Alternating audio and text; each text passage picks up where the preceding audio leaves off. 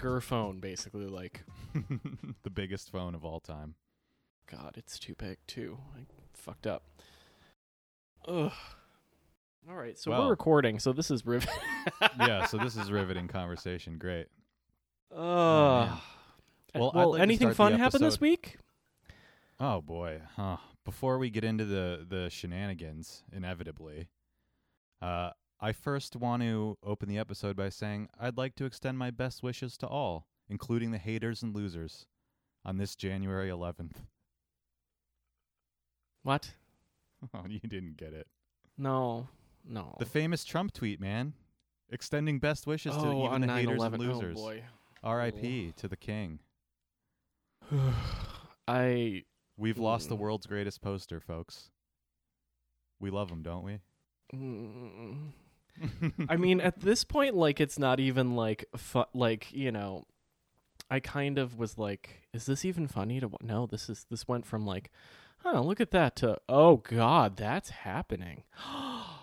oh, I'm gonna doom scroll until five in the morning until this is done. Like, What's interesting about that is that I have no clue what part of the week or what your position is on any of these issues. You could be speaking from either side about almost anything right now.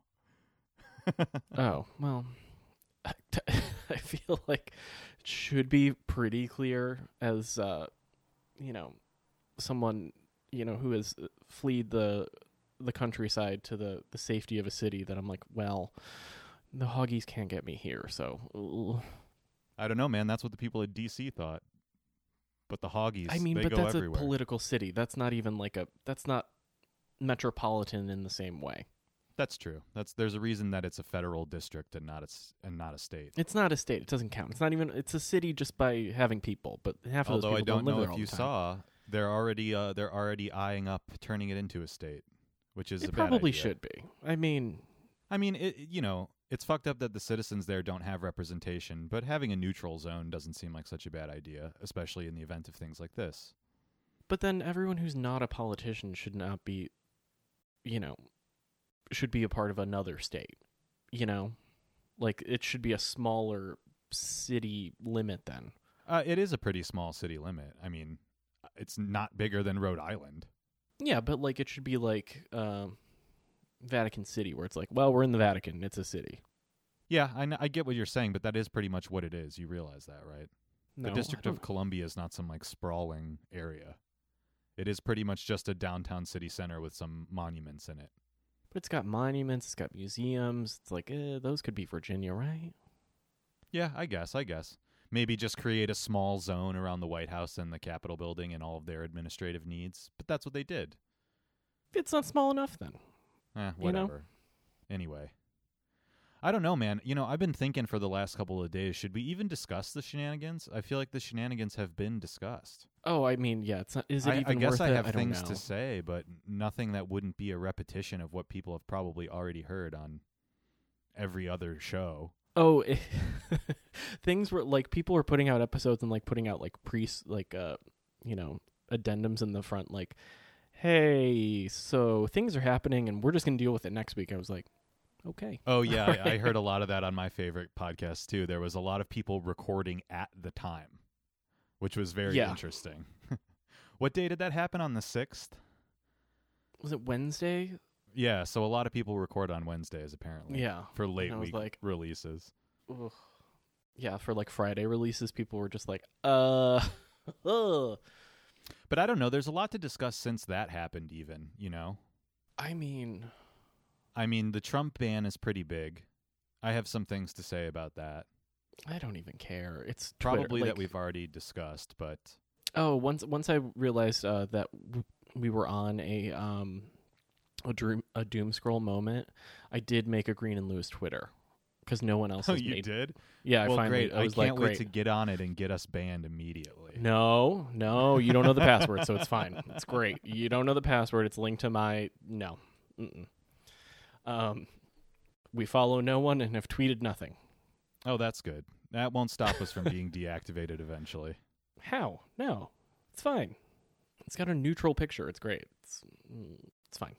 Um, anyway, we better start the episode any minute now because we've already been recording for seven and it's been nothing. Oh well, I mean, there's a couple th- like there's a couple things that have gone under the radar that I, you know, do want to discuss for a little bit. Just, uh, did you see the Pantone colors of the year? I did not. No, what were they? So it's like citron and gray, as if it's 2008 all over again. I'm sorry, but you're going to have to repeat that because of the lag. I couldn't hear you. Oh God, the colors of the year are citron and gray. It's like another tie year, where it was like millennial pink and unicorn blue Let or me ask whatever. you something. What is the process involved in selecting these colors? Oh, so I feel like it's a lot of like market research and a lot of like how are people feeling and like what do we need? What are like it, it's basically like a trend casting, but it's people who like go all over the world and like take in a lot of stuff happening, but like you can't really do that in a pandemic. So I don't know how they got these two particular colors. Interesting. So they are trying to signify something with them, like they are supposed to be symbolic on some level, or they're just aggregated based on what people are using and doing.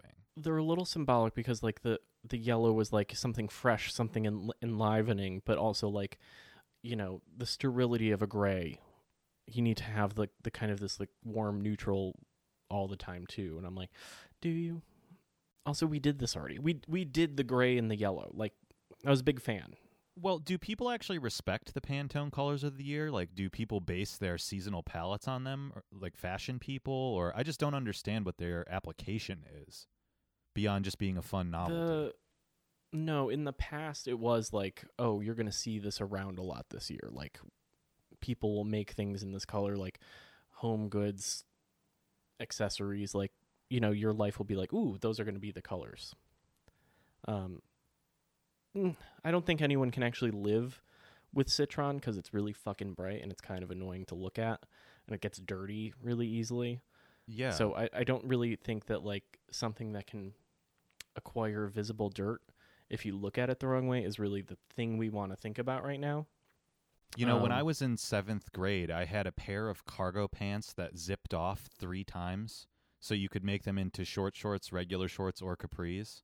And short shorts for that time were to the knee, yes. Yes, and uh, those were gray with uh, citron accents, like on Yeah. the stitching and around the piping and things like this. Yeah. Um, I have a very bad memory of those pants because I was uh, trying to make a new friend group, and I was jumping on a trampoline, and then uh, Tommy Lewis threw threw uh, pink mashed potatoes at me. I, I've heard this story before, but I didn't know that they were pink mashed potatoes. Yeah, he squirted a bunch of uh, strawberry syrup into them just to make the effect more devastating. Okay, that's disgusting in so many, it, in multiple ways. That's incredibly disgusting. Um, mostly I think that the- might be one of the last times I cried, honestly. That's not true, but okay. God. Okay. I mean, yeah, it has this very like old navy polar fleece moment about it. Like but also like there was a time when like that the first time that you could do like neons in fashion in a really uh, tight way was uh, in 2007 2008 and it was everywhere. Um because people were bored of the beige of of the time before because post 9/11 you had a lot of somber time and there was black everything and got muted soft colors and then you can be like fun! Um it was like obama yellow yeah! And you're like why are we what? How huh? Um so now i think it's a kind of retr- a little bit of a retread because initially i think it was going to be like a, a harbory blue like a dark smoky gray blue as the color of 2021 but they went for a redux i don't know Hmm. Yeah, I don't know. Maybe it signifies some sort of optimism or like is that what you're getting at that they're trying to like resurrect a certain moment uh in cultural memory where things were a little like spunkier and happier? A little Because bit I of think that, we're going to see a lot of that over the course of the next year, especially like getting used to Biden being in there. Honestly, I think that people, whether it's you know subconscious and passive or you know deliberately decided upon, they do tend to do these things with uh, political cycles. Like you know Joe Biden, he's supposed to be like the old grandpa that everybody loves, and we're all looking forward to like having a blue controlled government.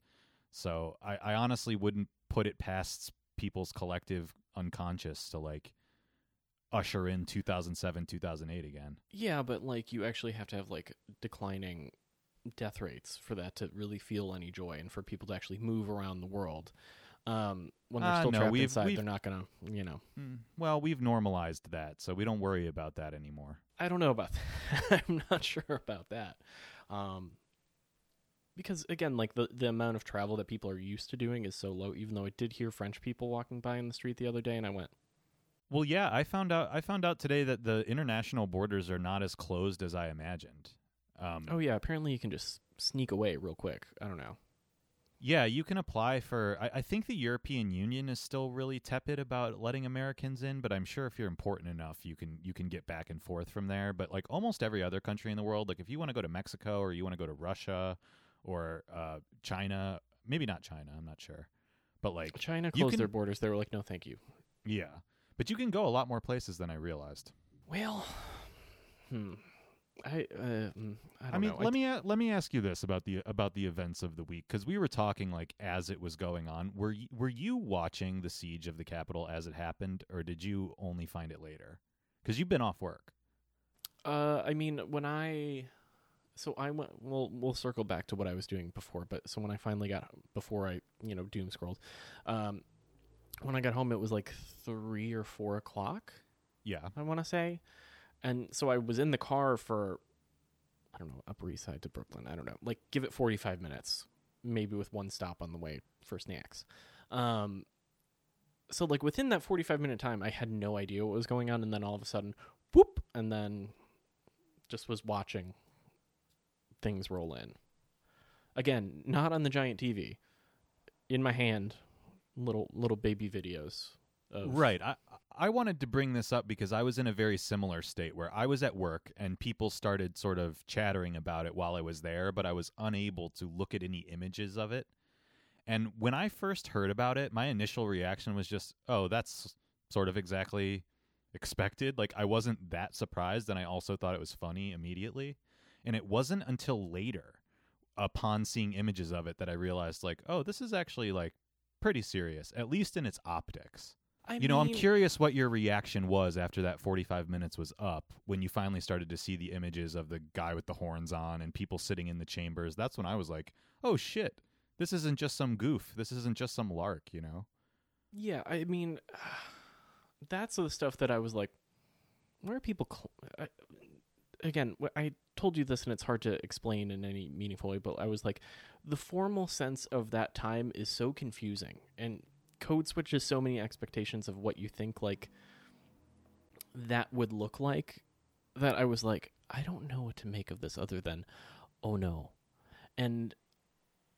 y- eh, And then the guy tased his balls off. So I don't even know, like, Right. and had a heart attack and died. So like, you know, like the sheer you have this combination of like the the anxiety of like what is happening? This can't happen. This doesn't happen here. And then you're just like they're still dumb enough that they're electrocuting their balls to heart attack. So like I don't know. I don't know what's going on.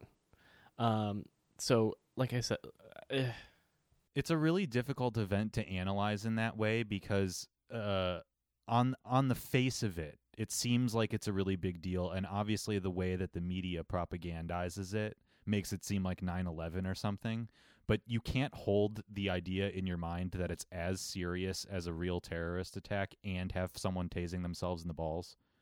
that's the part that's like Yeah. you know it doesn't i mean granted like you know this is was like a real inside job ostensibly you know where people are like okay we'll get the doors open for you and you're like mm, why but like again the sheer stupidity of the images. I was like so they go and they you have like people inside the chambers trying to protect people with uh, guns drawn. And then when people finally like breach that they just do like batman one like the joker going through and like tossing papers you know? Like it's not even like you know like they're just kind of like woo haha yeah selfies and you're like so there was no plan you just did this and you're okay well Well, because they don't have any real demands, right? like to pause for a second and talk about the serious politics of it. Like the reason that it's kind of crazy that it's being called terrorism now and being really blown out of proportion. Again, although the optics of it on one level are bad. They did bring pipe bombs, so you can't dismiss that. Well, there was that pipe bomb at the RNC, but there's no way to know who did that or how related it was to anything else going on. I mean, that's the that's same principle applies to the entire event. Like there were people in there that were deliberately trying to storm the place with guns, and there was that grandma waving a flag. So, you know, I don't yeah. like glossing over all this stuff because that's what liberals right now are doing. That's what the mainstream media is doing, is just treating it as if everybody in there was armed with an AR 15 and was ready to kill AOC when that's obviously not what was happening. Basically, they were having a festival in there. You know, they were having uh, the Fyre Festival or South by Southwest for QAnon people in the Capitol. That's why they were just tossing papers and stuff. It's a tantrum. It's not an act of terror. They were having a tantrum. But like a tantrum that's that heavily armed is uh and met with no resistance is the part that it's like, well, that's pretty that's that's that's the part where you're like nothing Nothing. That's the part where I'm sympathetic to the gravity of the issue is like how is this allowed to happen? I mean, why wasn't there more people there? You know, the the image being broadcast to the world that our Congress is that easy to access while they're in session is the most dangerous thing about it. Oh yeah, my favorite but thing the people was, themselves I'm, I'm that even, actually got in were not that dangerous, let's be real. I mean, here's the thing. Again, my favorite tweet. I'm less impressed by Nicolas Cage stealing the Declaration of Independence. I mean, same, same. You know, the national treasure of it all is like, oh, it's actually not that hard. Um, and it's like, well, again, when you got guys working on the inside who'll just hold the door open for you and walk you down the stairs, it's like, I just, uh, that's the part that just makes me like, I don't know, like I think again, much like mm. the Pantone colors, it's back to some sort of collective unconscious thing where it was allowed to happen not in the sense that someone sat down in a room and said, let's just let them do it, but by a series of systemic failures and uh, coalescing of people's intuitions. It was allowed to transpire. And the only reason is because they didn't have any serious demands and they weren't going to do anything but steal Nancy Pelosi's laptop and sit in her chair. But like the, then there's the guy with the zip ties, so you, you, like you can't write it off whole hog. Like that's that's kind of an impossibility. But you, but you don't know how much larping is involved. This is what I it gets confusing to kind of watch as images because you're like these people larp at this all the time. So like is this real or is this a fever dream? Well, and some people were there for real. Like, let's pretend. I don't know what the guy with the zip ties intentions were, right? But let's say he was there to hog tie Bernie Sanders and what or whatever, and execute him like he was in North Vietnam. Let's just say that was true. Well, that's just one guy that's there to do that. The grandma was obviously not there to do that. The guy that got stampeded to death while carrying a "Don't Tread on Me" flag. Wait, that happened? That was one of the deaths. That is not an Onion headline. That is fucking straight up for Wait, real. that's real? Yeah. Who missed that on the doom scroll? But oh boy! So, so the point is, there's Ah. a lot of people there with a lot of different intentions. Just like how in the uh, Black Lives Matter or left wing protests over the summer in the course of the year, there was lots of people there with lots of different intentions. What bothers me is the fact that m- most people that I know are willing to look at the left wing stuff and give everyone the benefit of the doubt in every situation. Because remember, they burned down government buildings too. They also started a Chaz where a young black kid got fucking shot by the makeshift police. And everyone's willing to like grapple with the, the complexity and the nuance of those situations, but not when it comes to the QAnon people. Yeah, because it's not. So you're my, my the- only point in saying that is it- of the country. I understand that, but the, that's just because that was the only place for the right wing to do that. They don't have beef with anybody except the federal government because they want Trump to be God Emperor. So if that's where it has to happen, it can't really happen on a smaller scale. Well, it shouldn't happen. Period. Well, if that's really your take on it, it shouldn't happen, period, which to some extent I agree with, then those other protests shouldn't be able to happen either. But you know what the Democratic governors did in those places was let them have their tantrum and wear themselves out. I mean, but again, like That is not to justify either occurrence of this situation. I'm just di- diagnosing what happened and what is possible. it's and it that's just, what frustrates me is people yeah, are not but like, yeah, but like the way that you're phrasing it, I'll just caution you against this for your own sake. Is that it sounds a little bit like there's some good people on both sides, which mm, blah, blah.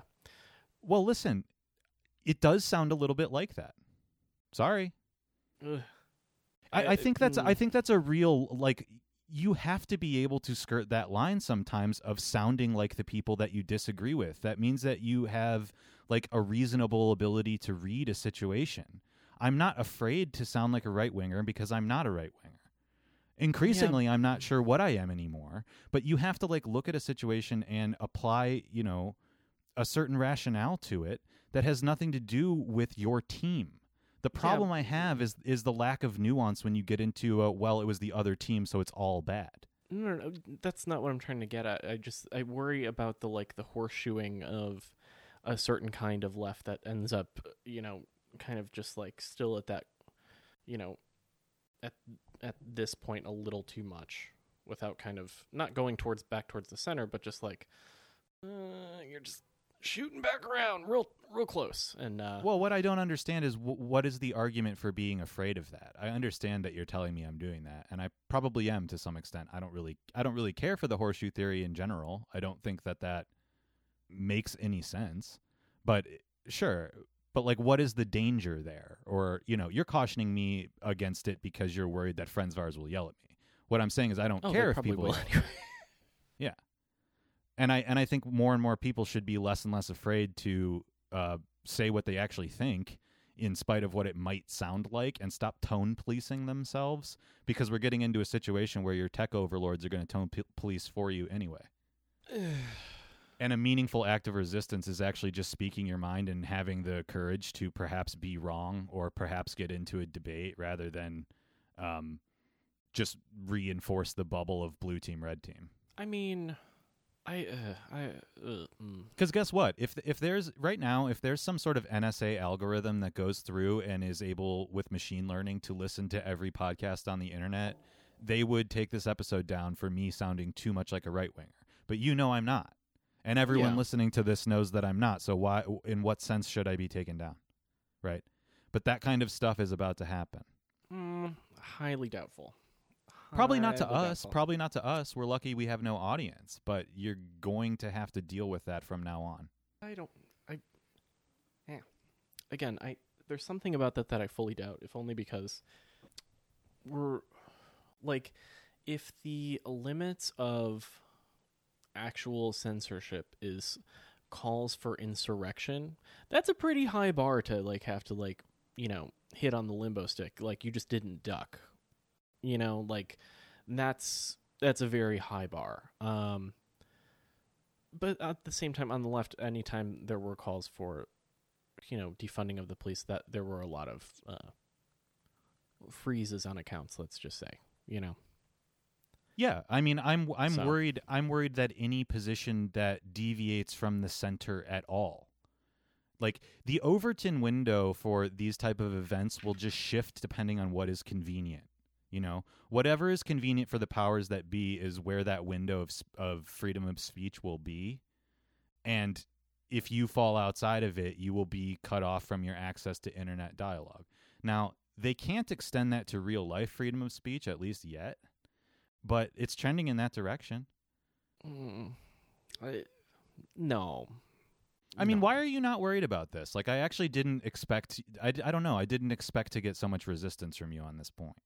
I also don't think like i don't know at this point like after you know engaging in said twitter doom scrolling for you know the past couple days i'm like this is a lot of useless information and it's a lot of um, anyone who takes that actually seriously is uh, working out a thought. I kind of am a little dismissive of, of that just because there's a lot of um, first draft thoughts and it's not necessarily like the venues for actual discourse it, it's not twitter.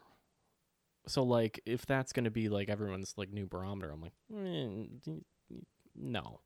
Um and that's what i kind of like that's why i'm like eh, it's not that's not the worst case scenario. I I, ag- I agree with you that real real dialogue tends not to transpire on websites like Twitter or really any social media, the more salient point to me is just that the the power to censor somebody's voice is like too large and has no checks on it. You know, at at least if it was the government primarily doing it, which it's not, um, you have some recourse to law.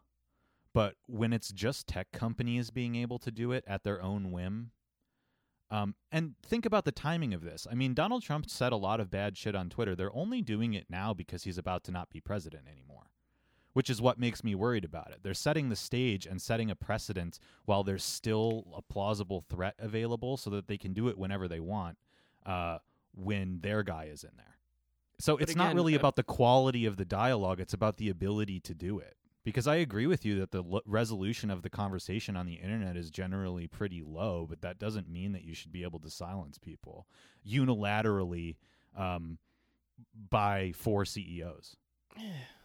I think that's really dangerous. Like I, I do, and I've been complaining about this for a long time. I don't think I'm saying anything new here. I mean, remember Yeah, last summer like, when I was complaining about like the Cumtown subreddit and the Chapo subreddit and all those subreddits getting axed? Well, here we are. And now they're just doing it to the right again, as they've been doing for years, but they're gonna do it to the left. They're you know, dear listeners, they're gonna do it to you.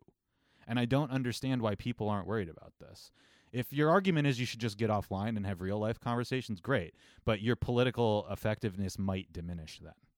yeah, Or but not your political effectiveness, but your discur- discursive like broadcast range is going to narrow. I don't know. I, I, I'm wondering.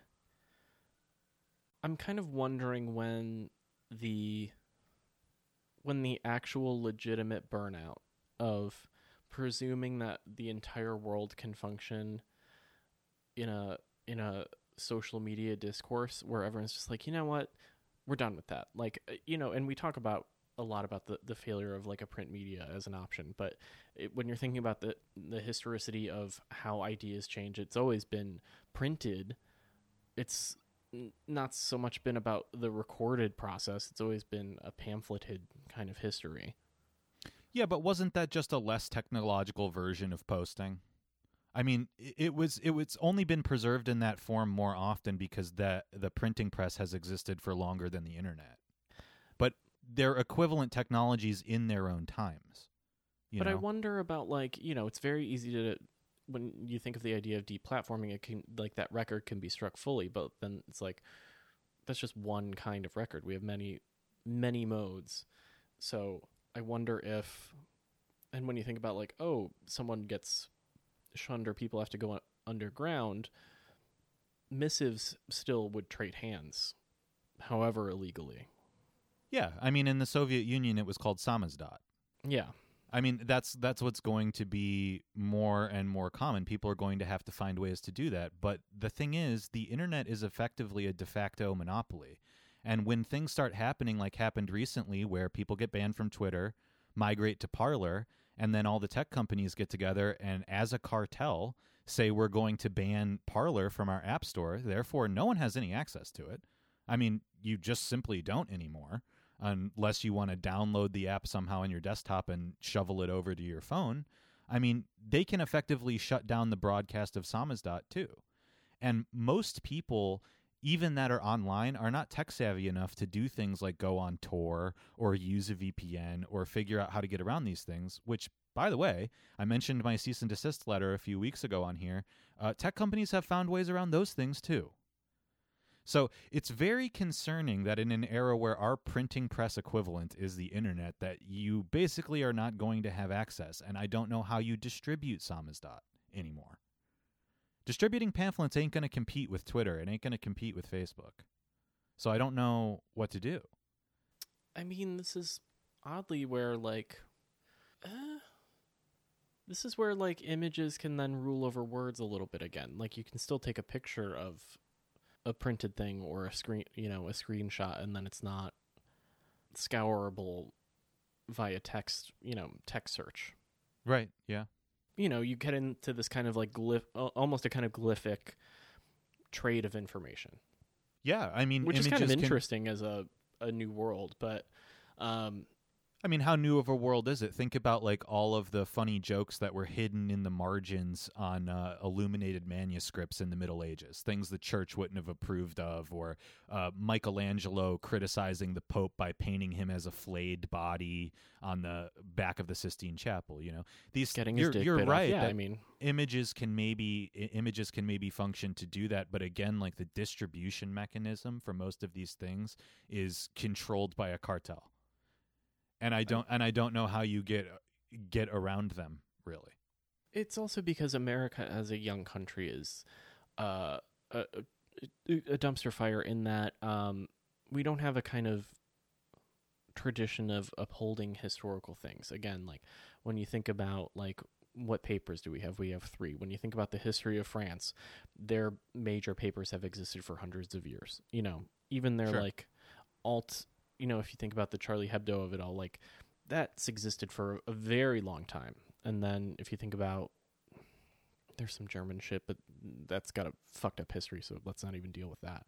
Um, you know, like there's a lot of modes in older countries in a way that America we're just like, no, we'll take the new one. Fuck it. I don't have to pay for a paper anymore. And then thus like you know, your local news gets worse and worse until it's held together by people who care a lot who are doing a lot of work that doesn't get as much shine because it's not as, you know, internety. Well, yeah. Uh, I mean, our society is held together not by truly culture, but just by spectacle, too. I mean, the reason people move on from one thing to the next thing is because it's a country of immigrants and it's a country that's only existed under a single mode of production. You know, the reason that these papers that are hundreds of years old have some value is because collectively these people are Frenchmen or collectively these people are Spaniards. That doesn't really apply here. You know, all we are is uh, a war of two spectacleized political teams. Yeah. Uh, And in a country where three? No, there were never three. I- I mean, the thing the thing that worries me is I think there's actually more like three or four teams in the United States of America, but it's Team Three and Team Four that are being censored right now, not teams one and two. well, teams one and two are just one A and one B. Correct, There is no right. actual altern. It's not an alternative. Um, it's just a, you know, this is why I think like maybe the reason why that this happened is that there was this kind of weird ache for a kind of monarchy, which is very strange. But this is what happens when you don't really have options. So if I'm saying everything is one A or one B, you are really just talking about like one thing. You don't even have like a House of Parliament where there's you know Right. what is it Well, and the- and Labor like you don't even have Yeah. that as an option except some outliers who are like eh, no no no no I don't want to do this um, but I'm still here the the reason to be afraid, in my opinion, of this kind of censorship that is sliding into a sort of totalitarianism, ironically coming mostly from liberals, is that this pining for monarchy applies to both Team uh, One A and Team One B.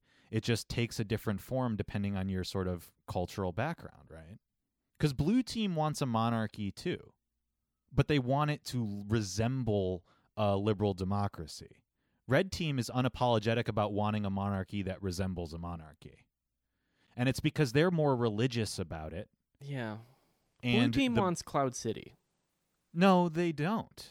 They think that they do, but what they actually want is like uh, a Motel 6. yeah but you remember what happened in Cloud City like you can easily you know bribe Lando like it's not like a you oh, know there you go. Yeah, you know okay, like okay. it's still this like utopian looking like everything's lovely welcome to cloud city and you're like oh yeah he just paid me some money so like fuck you guys Right. They want utopian looking, not Yeah. utopian in substance. Right.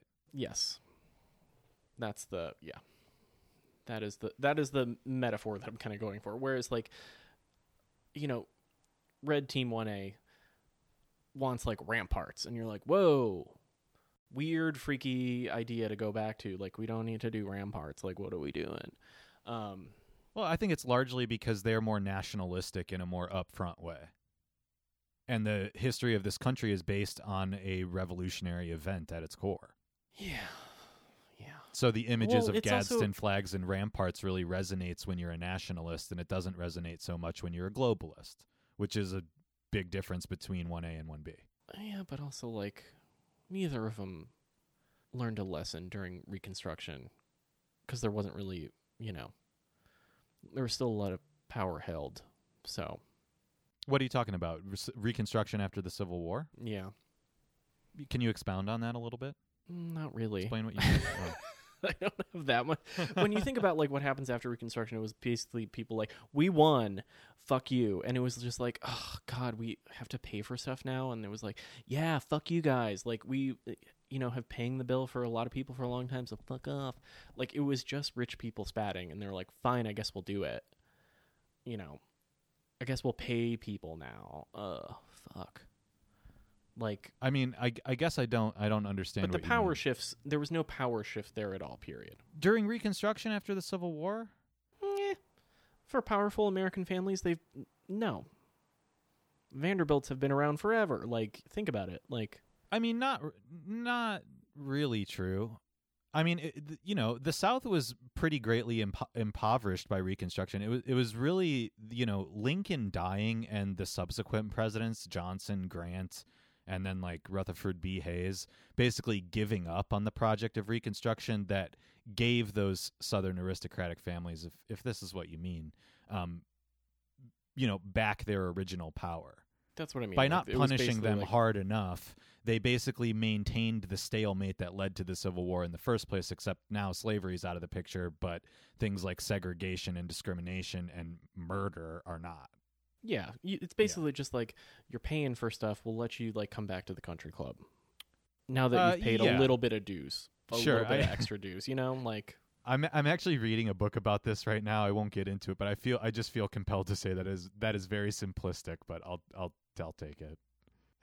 see that was just like off the top of my crazy head i was like you know it's kind of like that right um i don't know I'm reading this right fuck. here. It's called. I, I recommend this to all listeners. It's called "The Republic for Which It Stands." It's a book about Reconstruction and the Gilded Age, and I'm finding a lot in it that is very similar to our to our current moment. Gilded Age. Um, yeah, I mean, everyone's thinking like, oh, this is gonna be full on Roaring Twenties, like ding dong, ding dong, the dick is dead, and like we're gonna have vaccine, and then woo ha, like this circles back to the color thing where everyone's just like, it's gonna be great. I'm like, no, it's not gonna be great. Everybody's still poor. No, no. Well, no, it's it's going to be terrible. I mean, conditions will continue to decay. We still won't be able to deal with coronavirus. It doesn't matter who the president is, you know. I mean, but now they're talking about passing like a second Patriot Act in reaction to what happened this week, and you know that type of surveillance and mandate to kill not foreign terrorists but American citizens now um, is not good for anybody, Wasn't and it'll just fly Tom under Cruise the radar. movie? What? That was a Tom Cruise movie, right? Where it was like, uh, you get brain scanned of like your potential future crimes. Oh yeah, Minority Report. Eh, well, Yeah, I mean, this is what companies like Palantir are doing. This is what they are designed to do: is, And a- who's is an aggregate investor? data and find future crimes. Well, hey, man, you can never bet against America being evil. That's my number true. one investing philosophy.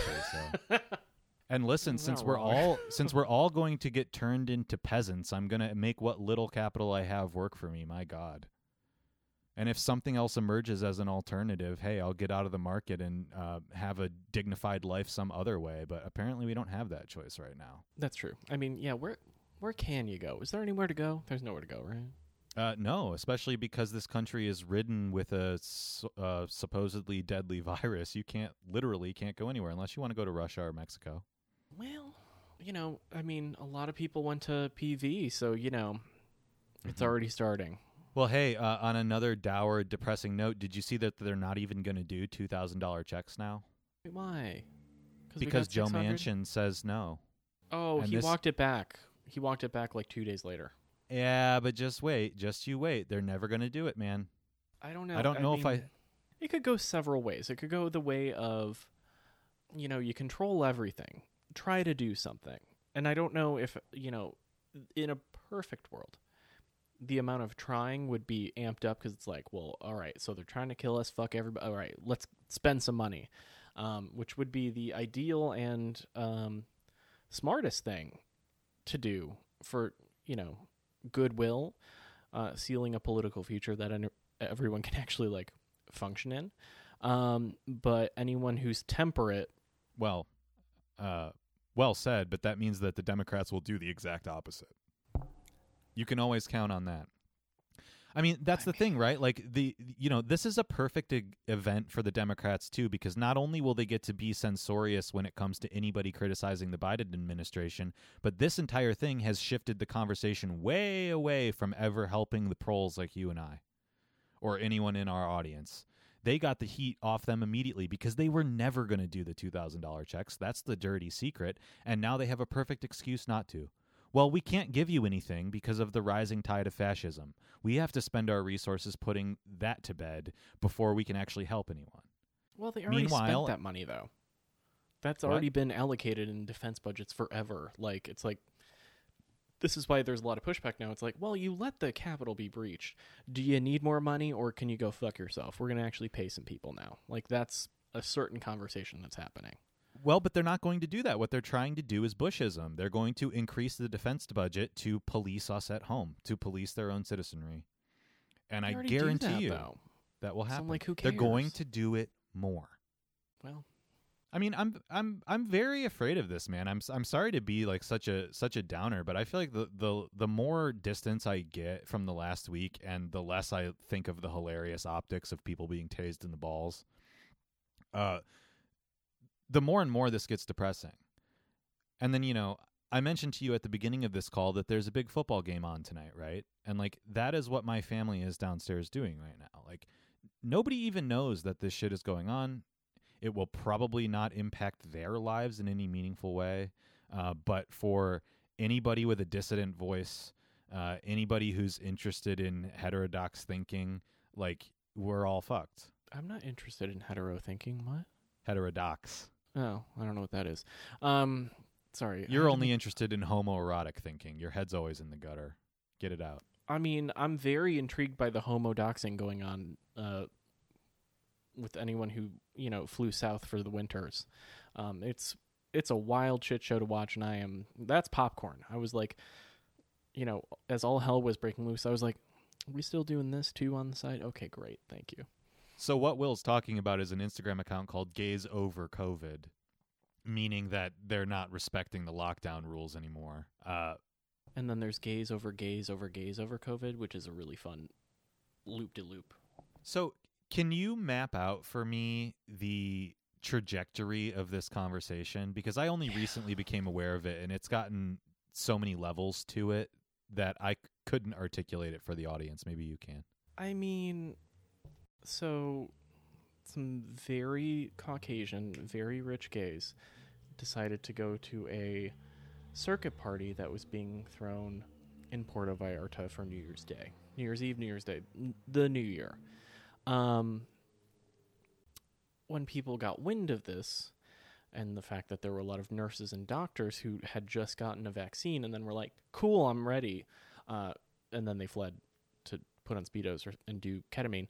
Um, people were like, "Oh no, no, no, no! Let's use, let's use Instagram to dox," Which I go, "Oh, maybe not the greatest. Uh, not the. I mean, putting the faces would be one thing, but naming the names, I'm like, well, okay, all right, well, you're gonna get a lot of a lot of the gays fired. Um, but then it's you know as you know as a culture that loves uh, phallic shaped things, the snake eating its tail tail was like, well, we'll take a bounty out for anyone who can tell us who this person is who runs this account. And it's like, okay, five hundred dollars. You're rich, guys. You spent five hundred dollars. That's not even like So wait, What? what? do you mean a bounty? So they the somebody somebody decided to dox the people that were going out to party, right? And then someone else decided, let's stop the doxers by yes, putting a price on their head. Yes, a five hundred dollar price. And I'm like, that's like a pair and a half of Gucci loafers. Like you can do better. Like, w- Oh yeah, I mean, I feel like you can Um, easily so crowdsource then it that on a this Patreon kind of like two hours. Yeah, everyone could like tip a single. Um but yeah, that's how and it just became this kind of circular thing of like bad bad bad bad bad bad bad finger pointing and then it turned into well that guy gave me HIV and then ever the entire, you know, world was like, "Whoa, we don't do that." I was like, "Okay." Wow. So I mean, you keep saying a circular thing, but they refer to that as a circular firing squad, right? Sure. Everyone was just killing everybody else by whatever means necessary out of sheer uh what, like revenge at a certain point. a little bit of spite, but a little bit of like embarrassment of like, oh my god, you can't like you're dimming my good vibes. Like, how dare you? Um, and it, you know, it's just it gets painted among a certain kind of uh, tribe that it's like, well, you just hate us because we're hot. And it's like, no, you're just doing some stupid shit, and people are like, you, you, you, you, you. Which again, the doxing, don't do it. That's that's what I don't know. This is this also relates to the other events of the week where I'm like, doxing. I don't know. Yeah i don't under i don't understand how we've ended up in a situation where most people are rooting for censorship and rooting for reputational and economic reprisal against other people But I mean, here's the i mean thing, to like, anybody go ahead go ahead like the doxing in the in the gays is like a little more harmless because it's just like you're an asshole. All right, everybody knows you're an asshole. I mean, people probably already think that of you. Great. Um, can i say something though i don't think it's harmless at all i don't think somebody losing their job because they're an asshole is just I do not think that that is good cause to ruin somebody's economic life, especially in a situation where we are all so precarious. I mean, to anybody listening, what kind of a person are you if you're trying to ruin someone's life because you don't like their choices? Their choices are theirs. You have no control over this, and if you're willing to exercise that on the space of social media in the negative, you are a piece of shit. You're a bad person. I mean, Way worse than the person who's an asshole. Way worse. if the asshole is a nurse and then is going to come back and then not probably obsess- obsessively not quarantine for two weeks. But you don't know whether they're going to Eh, quarantine or not. Yeah, you don't. You don't know. That's that's the other part. You don't know. You know, I will always say that you don't know. This is why I always am like, ooh, doxing, ooh, bad. Like, it's no, always it's always like, bad. It's How did we not enough we- information. how did we end up in a situation where being a rat was prized? Yeah. Mm. You That's do not do that. Everyone knows this, and and it increasingly seems like no one thinks so. Well, It's baffling. it's one thing to be like judgy, but then it's another thing to like have a little bit of spite behind the judgment. Like raising an eyebrow is very different from pointing a finger. Yeah, or gossiping is very different from telling on someone. Being a tattletale is not good. Yeah, I, I mean, I love the the eyebrows of like, hmm, you see that? Mm, Okay, uh, versus like that one. It's like okay, scarlet lettering, really not a great thing. Again, like when it comes to people like, hmm, I don't know. I like I didn't like when it was like I saw things shared of like, let's help the FBI. Here are the pictures, and then Instagram, do your thing. I was like, ooh, we like cops now. You like cops now? Okay, I. You might want to Right. revisit this. Like, I don't know. Like, granted, like you, the people should not have to pol- do the policing. Ostensibly, that is what the police are there to do. But clearly, there was a failure on that front. So, like, I don't. You know, that's a confusing mindfuck to think about. Um, Well, this is the soft total- totalitarianism of all of this. They have uh, effectively propagandized a huge percentage of the population in order that we all tell on each other.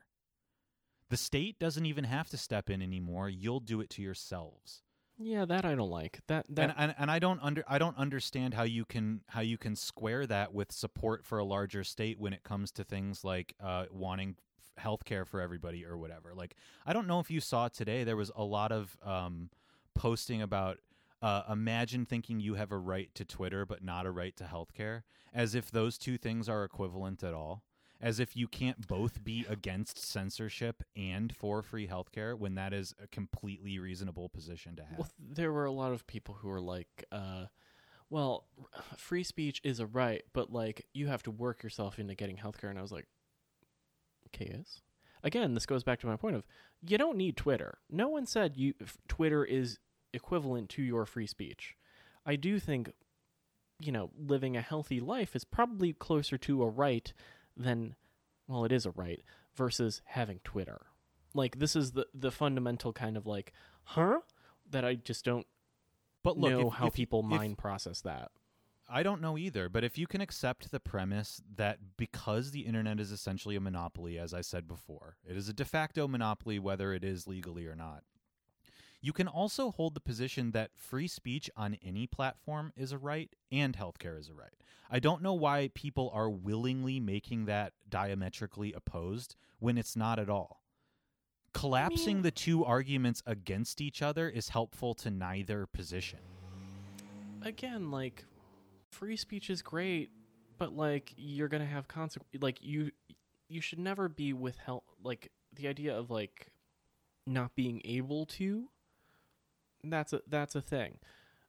But when you use your platform and you're like, let's fuck shit up, like, eh, maybe you don't get a platform anymore. Like again, when it when it's in a violence in, insider, that's where you go. Ooh, do, do, do, do, do, that the reason can- I don't think that that is a sound argument at all is that you know how can you ever draw that line? I mean, you can say it's a really clear line with Trump if you want to, but you could make probably a pretty solid legal argument that that is not intent and that there is no proof of that.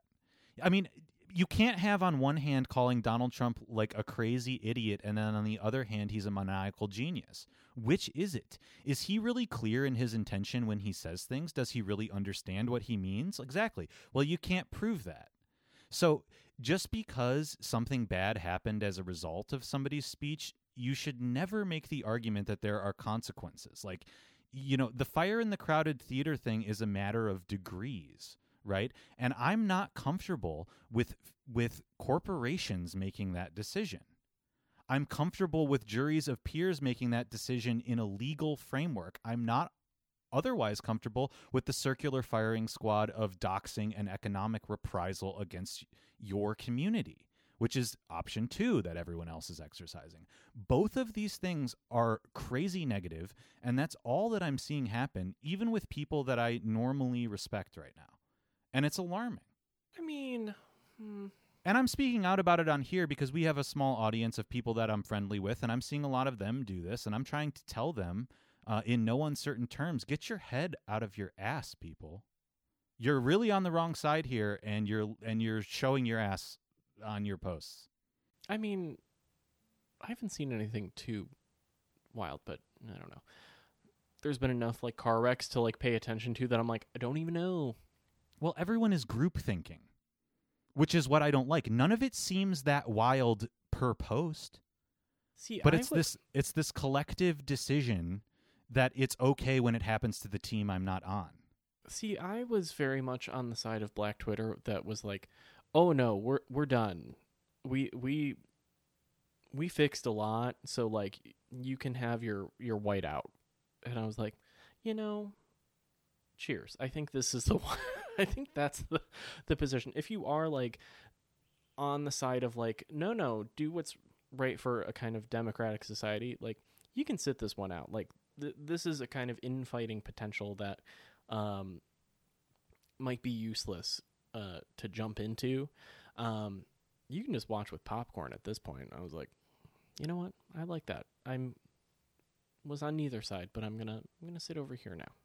You know what? I yes, uh, I'm only jumping in on this podcast because this is you know a practice for you and I, and this is a forum to do that. But I generally agree with that sentiment too. Um, more or less, just watch from the sidelines and watch people tear each other up. But at the same time, I I have a guilt complex. I feel guilty about that because if I don't get my two cents in that, hey guys, don't do this circular firing squad stuff. Don't cheer for censorship stuff. Um, That's the part I would that feel you're just bad like, about not yeah, about mm." voicing that. Yeah, that's the part that it's like eh, doing, like let them let them work it out. Maybe, maybe they'll work it out. They probably won't. And but when they fuck up, that's when it's just like you are. It's a a, a chorus of like um, people around the ring. Like, no, no, you don't get to leave. No, no, no, you have to fight mm, fight it out. No, no. It, well, it's Um, just too. It's it sucks to be on the sidelines, you know, because it's like I'm not on Team One A or Team One B, um, but they control the discourse and they control the levers of power at small and large levels. So, as a member of neither team, having to shut up really bothers me. I don't want to shut up. I wish I could participate in this, except if, if if I did, I would have to Noted. align with one of you, and I don't want to do that. Yeah, we all know you don't want to shut up. I mean, that's anyone Well, who's no- two nobody drinks, should wanna shut up. You That- at a bar. Yeah. Nobody should want to shut up though. Like it sucks that that's the only third option is either participate in a very perverse discourse from one side or another or shut up. Uh, you don't What have kind to of shut up and then resign. No, no, no, no, no. That's not what I'm talking about. It's more, a, more or less a, a, this kind of thing where it's like, oh, no, I'll be quiet. I'll be over here. I'm watching. Like, fuck around and find out if you're gonna try it. But like, no, no, this is your fight now. No, no, mm, I see you. Mm-hmm. I see you. But no, no, don't ask me for help. No, no, no. Or don't, don't try and rope me in with you all fuckers. No, no. Uh, we're over here and fight it out. I will Right. laugh at your weird, freaky uh, headgear uh, because that's fucked up and I don't understand. And why are you wearing sweatpants in the Capitol? I don't get it. Um, Well, I guess all we can hope is that that group of people standing over in the corner filing their nails and watching the cat fight gets larger than the other two groups eventually. I think it is.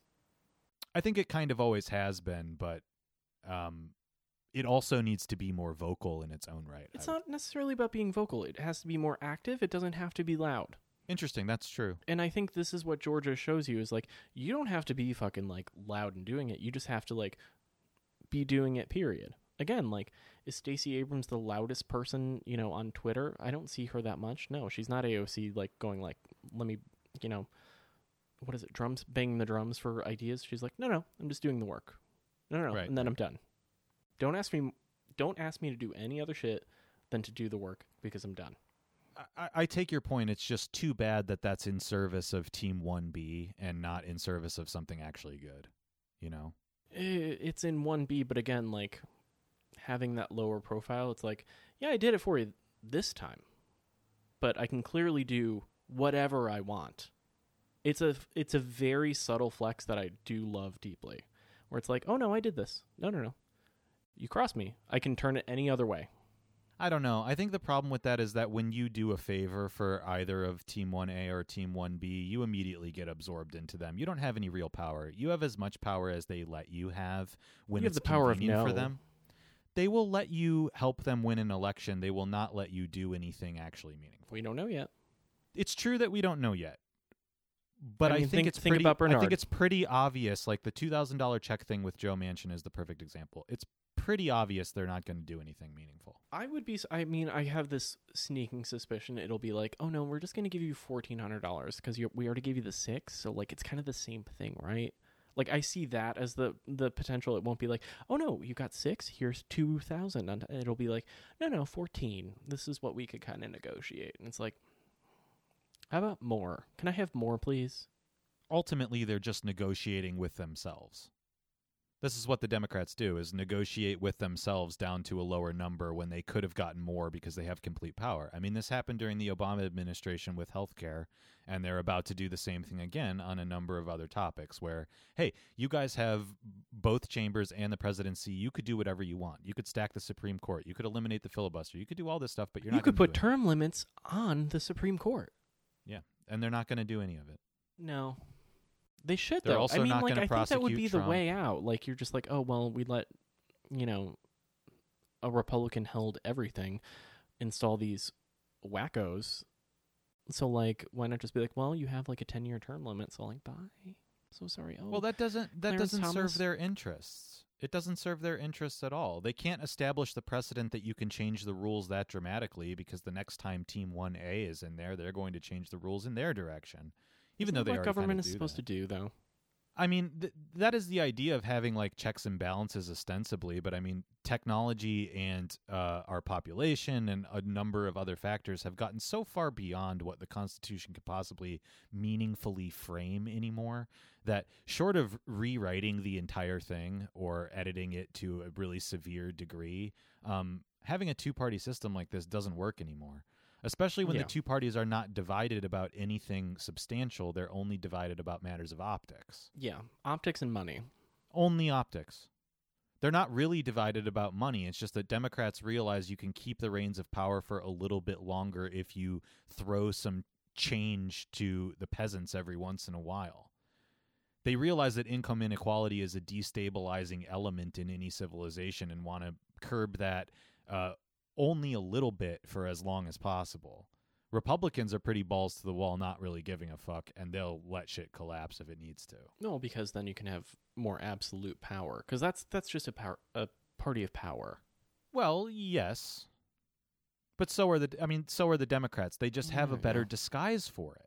That's all I'm getting at. Is it's just a matter of optics. It's not a matter of substance. Never has been, Yeah, or at least not since the '70s. that tracks. And that's That what's so tragic about our moment. I mean, it really puts me in a blue funk because it's like, you know, Obama blew his New Deal moment, and Joe Biden's going to blow it even worse. It's. I mean, why not strike when the iron's hot? You got the opportunity. Just do it. Just do it. Just do it. Come on, just do it, please. Yeah, I don't know. Oh, geez. I don't know if you could hear that in the microphone, but something must be happening in the game because there's a lot of shouting downstairs right now. Shouting. Oh. I don't know. I mean, you're gonna have um about three ambulances uh, go by uh, on this record, so who knows? All right. Um, I would like to get to uh, Church and Rothko as a lovely oh yeah. uh, corollary to our current moment, but uh, that might have to be the after show because I do have to pee desperately. Well, why don't you just go, Pete? What I was going to recommend on this episode We is just go long. why don't we just go long and not do an after show? How's that? Great, great. Okay. Desperately have to pee. Sorry, Alicia. Just listen longer. I don't know. Nah, it's okay.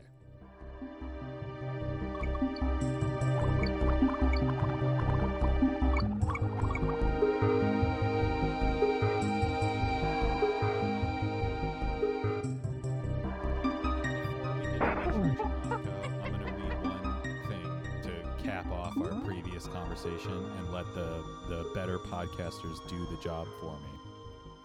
This is from Anna Khachiyan.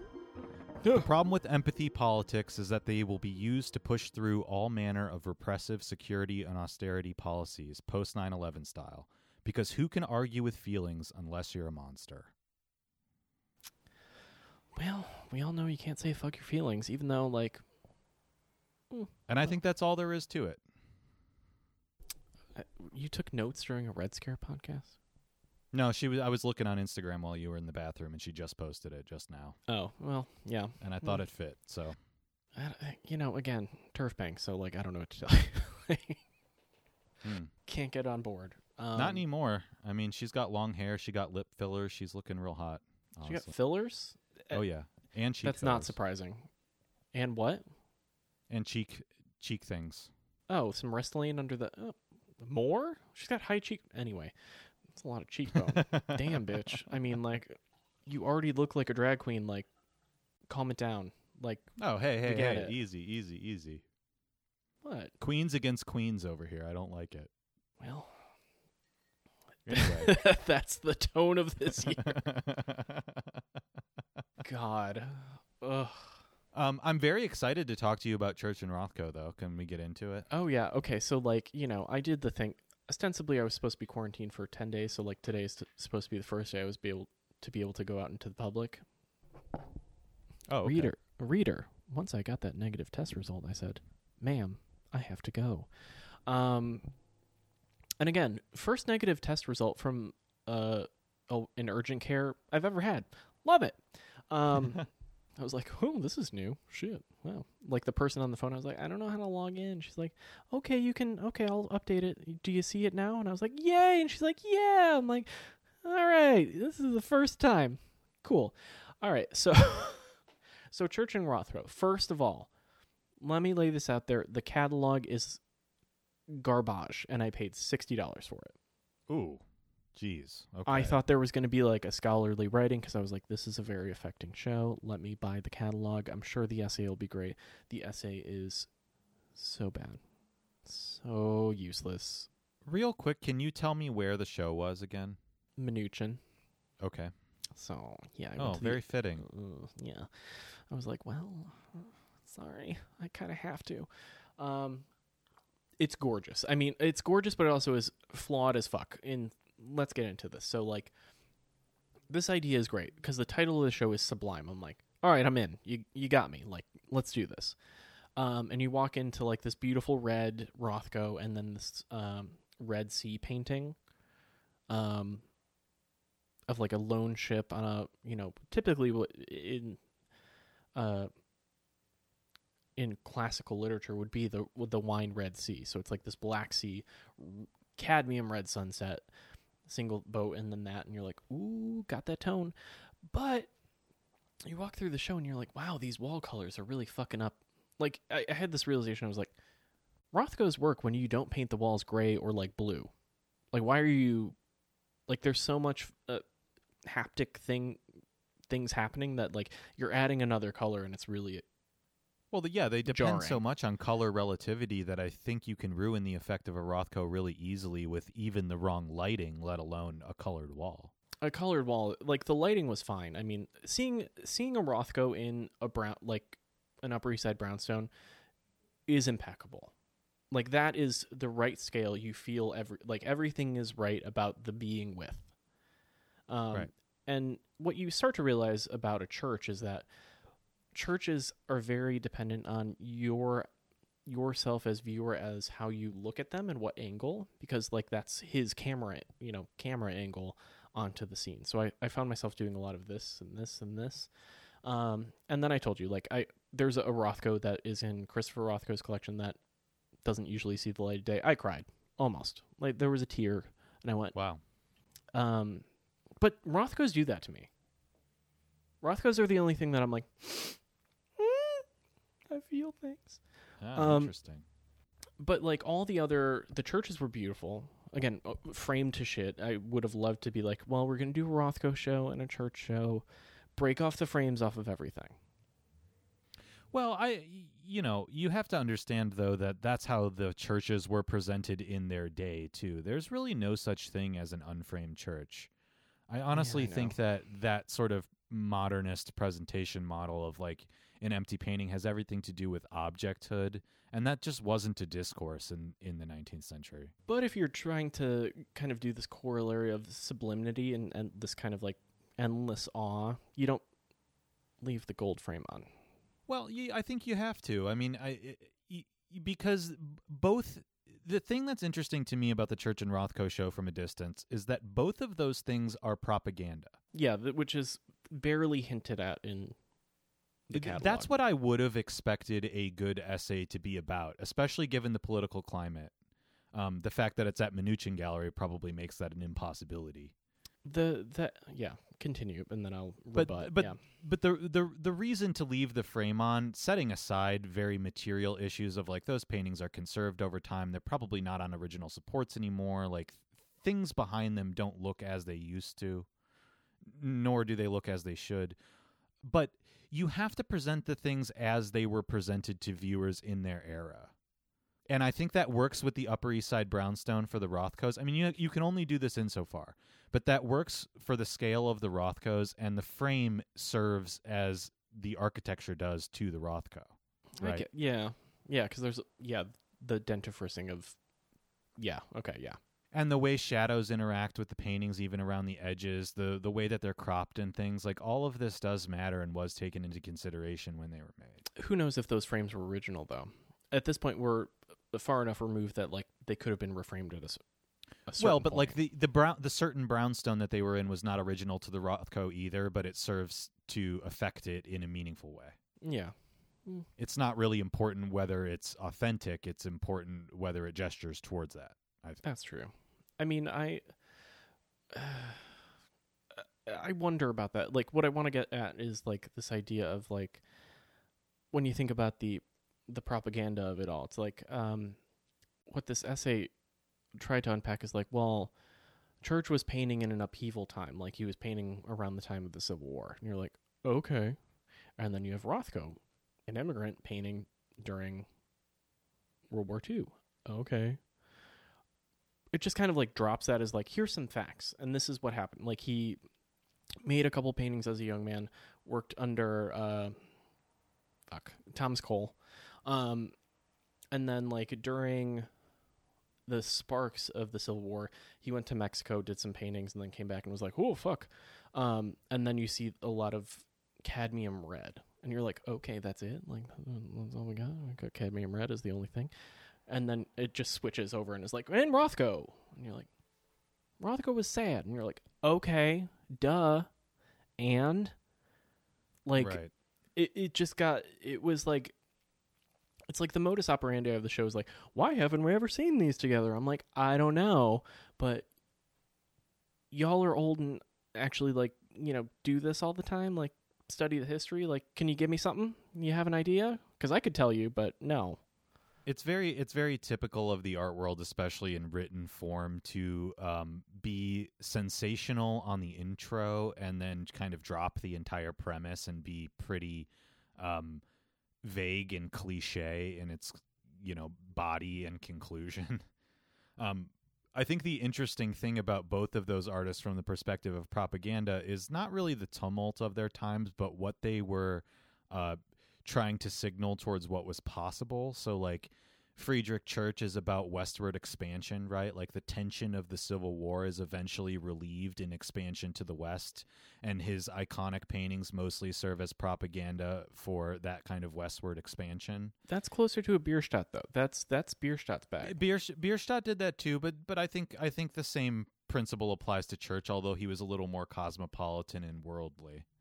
Um, Bierstadt ironically was like particularly American and about like painting what would become later national parks. But um, the sublime vision that was presented, like those ships sailing away in Friedrich churches, are like the promise of America, damaged as it may be, sailing into the sunset of the West, you know?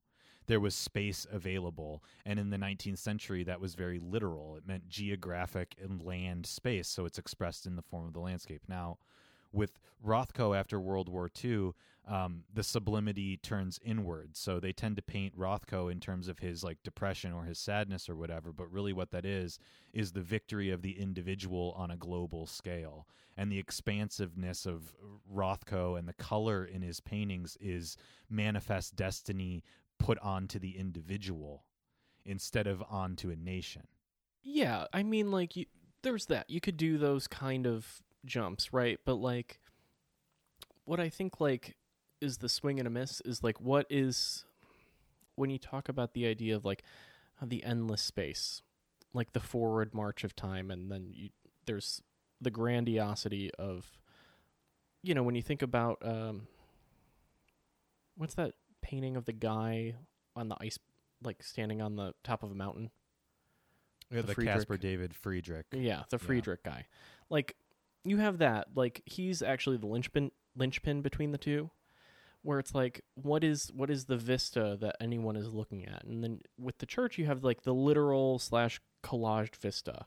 And then you have the vista of a Rothko, which is towards the interior, even though it's this other space. Like it's something you sink into, not peer out beyond Right. like the idea of beyondness is very different between the two even though or maybe it isn't. I don't know. I don't know. I, I don't know how i want to figure out the beyondness of both of them but Well, I think we've already expressed it in terms of interior interiority and individualism against a sort of collective expansion. I think that's really the difference. and like i don't know. Like there's a lot of things that are out of scale in churches that i didn't realize. Like, so there's i mean you, uh, they reference this in the catalog but you know the painting in the cma the that tree trunk with the fiery red sky? Yeah, yeah, if you think about the size of that trunk like it would be massive or it would be tiny but it's schmedium it's squarely schmedium so the vantage point of it is very uh, mutable in this very strange way. Does that make Right. sense? So Yeah. there's this painting in this show that has this little boy who's about let's say three or four inches tall but like based on your spacing and then again when you're moving around the space to figure out like how this would have been Im- imaginarily painted you're like that's the world's largest toddler like it has elephantism or the space is so warped that i can't begin to make sense of it yeah. Well, like I know that you know this, but maybe for people that don't, like those paintings are composite images. yeah Um, what later somebody like an Ansel Adams would do in terms of photography, like taking three different exposures and basically collaging them together, is the same way that a Friedrich Church painting was made. The difference being that it was from like oil sketches rather than negatives. Um, But uh, you know the the mystery of uh, or the the hagiography is like, oh, church was so good at that. But then you see this like four, three inch little boy, and you're like, no, no, no, this is pretty bad.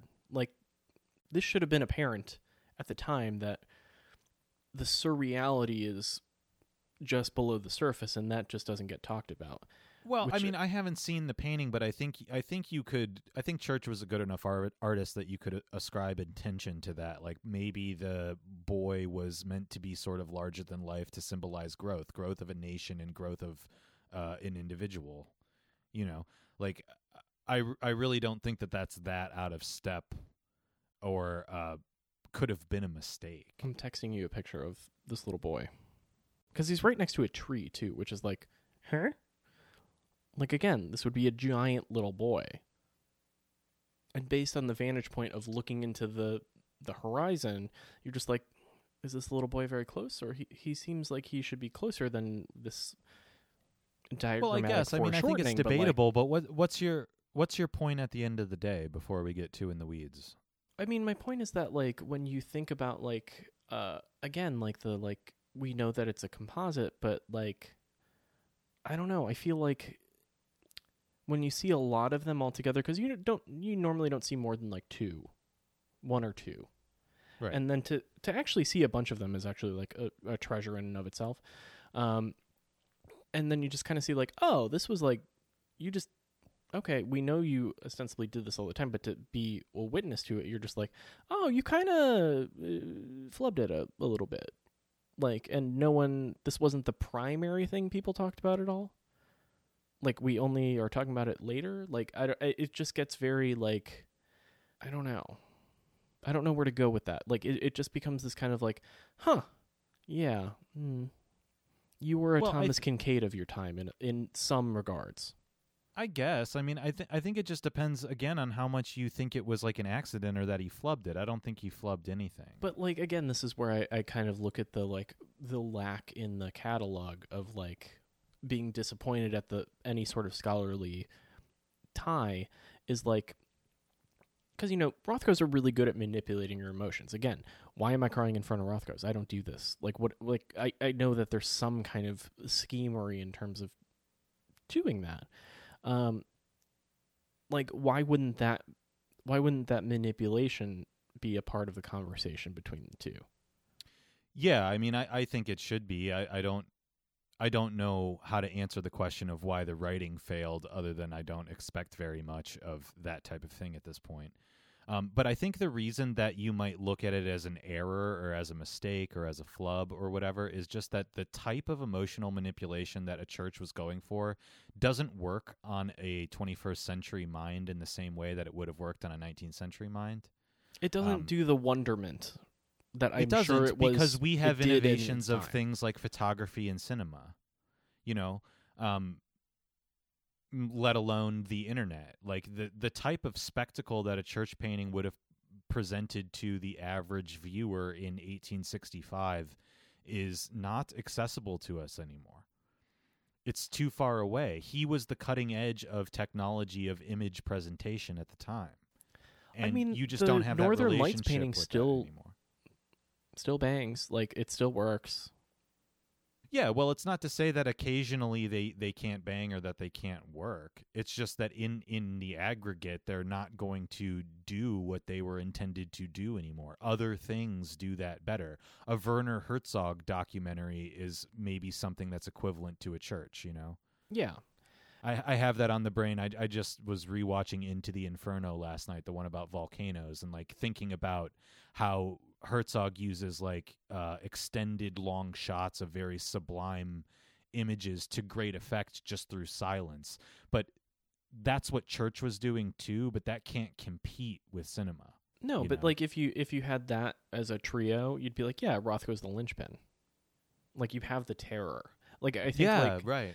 and I think like maybe this is what like I don't think uh, a church can do now is that I don't see the terror of the sublimity. You're just like that's gorgeous. Like Yeah, it is right. just like you sub- you're just blown away by the the beauty of the pers- of the capture. And it's like but that's a single instance and it's a collage when you have something more indexical like a like a Herzog, you're just like it's it can do both and it's a it's it has one less filter on it. Yeah, It's and it equally as editorial, but Right. It it has one less filter on it and it relies on the idea of easy travel, which is another thing that you and I have kind of glossed over. Like the church paintings are not as impressive when you've actually been to the west of the United States and seen these things. If you've ever seen the real Northern Lights, the Northern Lights church painting looks like garbage. Well, If a you've ever cartoon, s- which is what you know in the classical sense. These paintings are cartoons of Right. scenery. Well, and back to your point about indexing, like, well, we have seen at least an index of everything ever represented in a church painting. You've at least seen a photograph of these sublime moments, and the photograph will always trump the painting, oh, except in the except in admiring the technical ability behind it, which was never the point. Yeah. They tried to make a point that like the you know, the emergence of cadmium was like this uh, amazing way to like hit emotional impact and I'm like we're going to use an impressionist argument towards why Rothko and Church hit in the same way was cadmium. That's it. Like that was the one little like, oh well that's an idea that I uh, like thought while reading it. I was like, well that is an idea, but like no. I think that that's an okay idea, but it's definitely a false equivalence between Church and Rothko if that's what you're going to go with. I mean, I think that that applies to church paintings pretty well. Like the advent of uh, synthetic pigments or of really high intensity pigments, whether they were synthetic or not, did matter a lot in that era. And the ability to represent light with almost the intensity of the real experience um, was a big deal. Uh, by the time Rothko comes around, I mean, you can buy that at Dick Blick practically. So it's not as big of a deal. Um, it just has more to do with his his recognizing that color alone was the thing, not the technology behind color. Yeah, it was. Mm, yeah, but then you try to like correlate that with Rothko, and you're like, there were so uh, many other like chemistry projects on the pigment front that you're like, "Th- th- this doesn't. No, thank you. You know, it's well, not like nothing it's a, about nothing about Rothko was scientific or illustrative. no.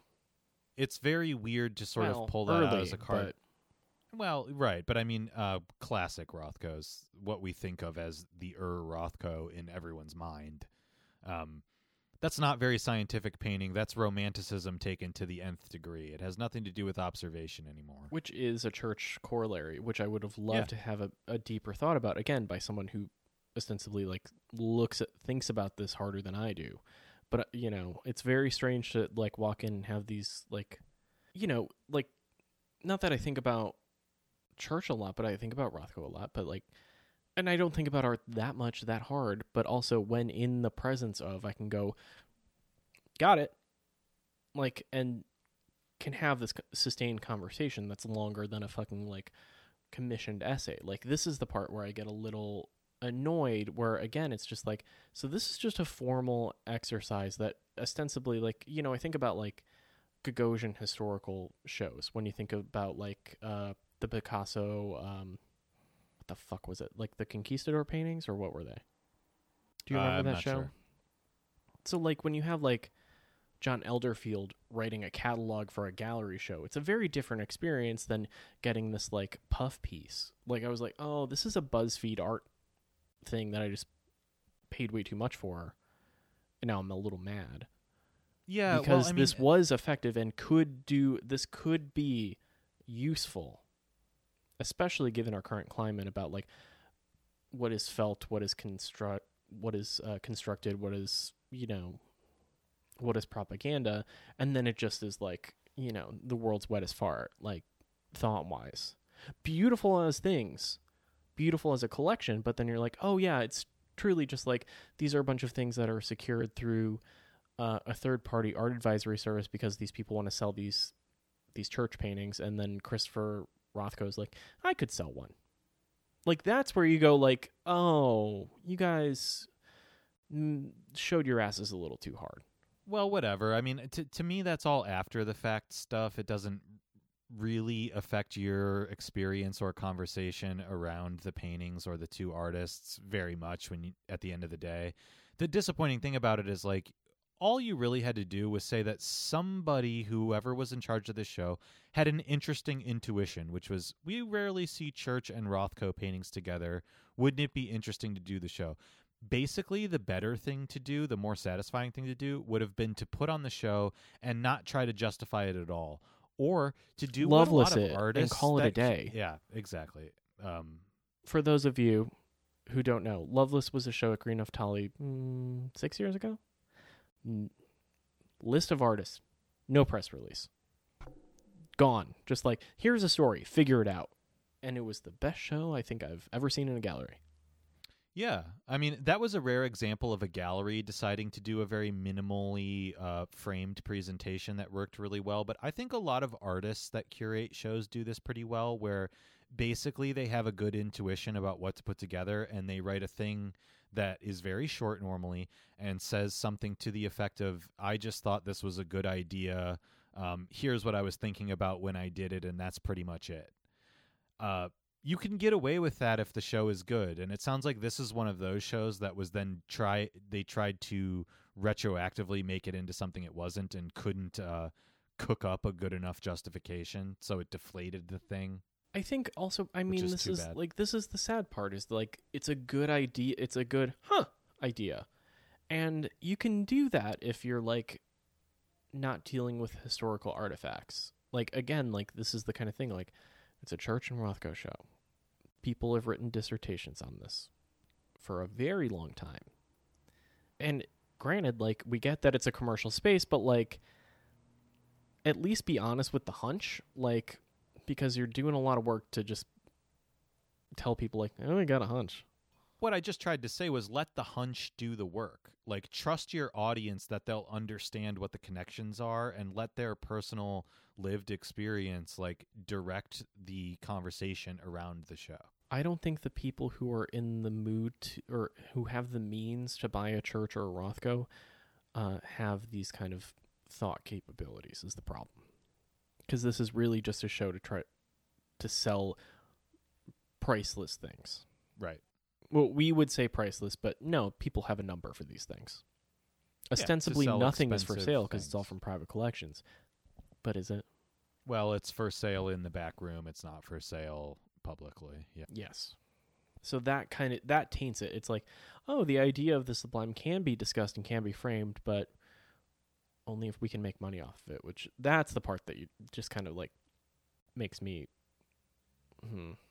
Yeah, but that's just the art world. That's at art world. point. I mean, I, shit. think you just It- have to. I think you just have to ignore that in favor of the experience of the paintings, which, Which- we did here. Yeah. But then no, I just got this book that I'm like, oh fuck, it's not even bound right.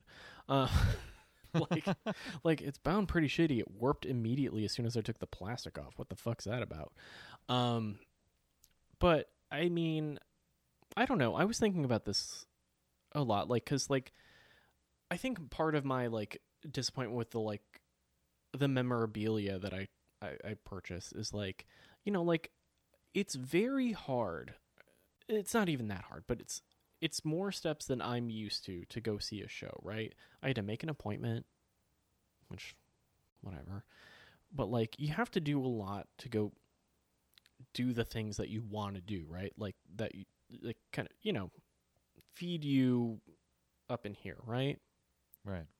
and you get that but then you're just like "Hmm, what's this for like that that fed me but like i know that this is not this was not a good-willed you know especially after reading the thing you're like this was not intended as a service or towards a cultural thing it, it was not intended for culture. It was intended towards trade. Retail. Yeah.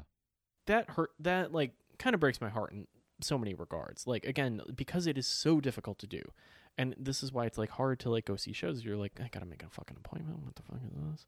Like like you're like i'm making an appointment which normally appointments in galleries are only for collectors. We don't no one makes an appointment you know the schlubs just roll in. Hi you're open hi let me look at the stuff. Okay 20 seconds gotta go. Bye. And now it's like it's a it's a task to do it and then you're just like oh this this is a lot. Just to be reminded that like this wasn't for you. And You that, know, well- that's the part that hurts me very deeply. You're reminding me back to 45 minutes ago, the same advice that you gave me. Right? There's no need to be loud about it. You don't have to be on team 1A or team 1B. That's the collectors and the galleries talking to each other in your example. You don't have to be worried about what their discourse is with each other to enjoy what they're doing. Um, and if your only outlet for the Church and Rothko show is this podcast, well, now you know how I feel about politics. yeah but like it, it it the the heartbreaking part is like you know like the idea this goes back to the noblesse oblige thing where it's like again you have access to these things you you could you can make people think differently and it's such wasted opportunity and it Yeah. that's the part that I'm like, it could make you think differently about like, you know, because I wanted to see. uh There's an Alice, Alice Tippit show at uh, Nicelle Beauchene, and I was like, oh fuck, I'm gonna go where? Um, and it's like, yeah, I could do that, but like, that's so much work. It's anxiety. I don't like taking the train at this point, like, and especially like given my my scare situation. I was like, I don't know. Um, like to do this to kind of take anything in takes a lot of risks at this point um and then just to be reminded that like this is a, this is commerce you're like i knew that all the time anyway but like if people are going to go do the if you're going to offer it to people offer them something more than like a room temperature like 8 ounce bottle of water you know Well, but it sounds like at the end of the day, in spite of themselves, they off they offered you a lot more. You thought I had to do the it. we work, had a though. good we had a good conversation about it, sure. Um, but you have to separate what their intention is from what your intention is. And the only difference between you and I is that it doesn't bother me because I gave up on art a long time ago. well that's disingenuous but okay whatever uh in the in the sense that I had any illusions about what other people are doing with it. Oh, I mean, I already, I mean, I know that, and it, like, like I love the gossip around that. Like that gives me like, but like when it comes to like the things themselves, like when they don't get treated well, I get a little. That's where I go. Like, I know it's horse trading, but like, you have to groom the horses, like brush the tails, and what the fuck, you're hey not man, doing it's that. not like, there was a, it's not like there was a QAnon guy with a Viking helmet on in there. They were treated just fine. I don't understand what you mean. I think what what you're talking about is your romantic notion of what art and art discourse should be. You're talking about a fantasy. You're not talking about it as it exists. And I and I think what frustrates you is that the uh, current circumstance makes the contrast between your romanticism and the material reality all that much more clear. I, I, I do think that like I'll I'll grant you this that my like Catholicism like latent Catholicism does like rear its head when it's like show some respect. I mean shit. Like you have these beautiful paintings from church and you have these never before seen Rothkos, like they're in the Sun's collection. They don't get the time of day. And then you're just gonna be like, We thought they looked cool. It's like they do, yeah, I, I'll give you that but like I have to do a lot of work, but I would like some insight like because I think that the the goal uh, and of being a gallerist is that you're doing a service to the world by giving a venue for these ideas to exist. That's where that's where you're wrong. This is I know is I'm why wrong, Our, but like this that's is why our two perspectives are different because you've never worked in a commercial gallery before. I did. The purpose of being a gallerist is to make money. I know. the I did purpose that, of, and the it purpose it- of galler- a gallery is not to be a service. However, that does not prevent the art from performing its own public service in spite of the gallery. yeah. Uh, Church and Rothko and you, in collaboration, are getting one over on the people that are just trying to make a dime. It's too bad though that you have to make an appointment. It's too bad though that that's not at, at a museum. It's too bad Yeah. that that is not more widely known. I get where you're coming that's from. that's the part where I'm like, if this was a show at a museum, this would be informative for a lot more people. It would be less selective about who knows, like, because you just see minutia and you're like, ew. Because like, I already thought that I was like, oh, I have to go here, fine. But like, you put that in the like the Lehman Rotunda at the Met, and then you have a bunch of people going like, yeah, that is a th- like, wow, America has a lot of through lines, and you're like, what a time to point out that American through lines in times of tumult are kind of a thing. But no, you have to like make an appointment at a place on 78th, like to have it an even inkling that that exists, and then there's no one to even walk you through it because the people who are trying to guide you gave up. Right. Like it's Well, a hey. lack of stewardship, and that's the part that frustrates me.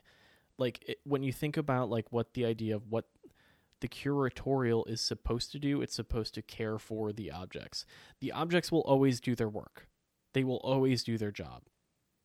If you don't care for it, you're letting down the objects and the people who see them. And potentially misdirecting the people who see them. And that makes me mad. yeah, well, you're just Sorry, up with the rest of us. Like if like I don't like to get heated, but that's not even heated, but it is making me like a little emotional because I'm like, it's a bad steward of culture, and it like we know that like galleries at this point are bad stewards of culture. So where do we go is the next kind of question, but that's too much at this point. I think yeah, I I think it's a good place to stop because we have to do what you told me to do. You have to sit it out. Yeah, I would love fight to. Wa- happen. I mean, yeah. Mm. and we meaning you and I and people like us will pick up the pieces of this when it's all said and done, but for now all we can do is wait. Ugh. And that powerlessness makes me angry too. It's not fun. No way. It's not fun. all right. All right. And should we're hitting off, stop on the friend. It's- record. All right. So yeah. you can follow the Twitter. It says, are you still recording? Better. Yeah. Uh, it's green underscore and underscore Lewis. Uh, because I misspelled green the first time because my thumbs were fat and it was five in the morning. Um, Uh, great. I'm going to find E. that password. I'm going to get us banned. So anybody that wants to follow, follow now. I don't think you'll know what the password is, but even I'll though you know my pin for my bank account, like I don't think Yeah. you'll figure out this password. well, I'll hold you I'll hold your money hostage until you let me in. Wait, you have my card? Like what? what? Okay. Anyway, Yeah, I'm sure I have a picture of it somewhere. what? All right, bye. Bye.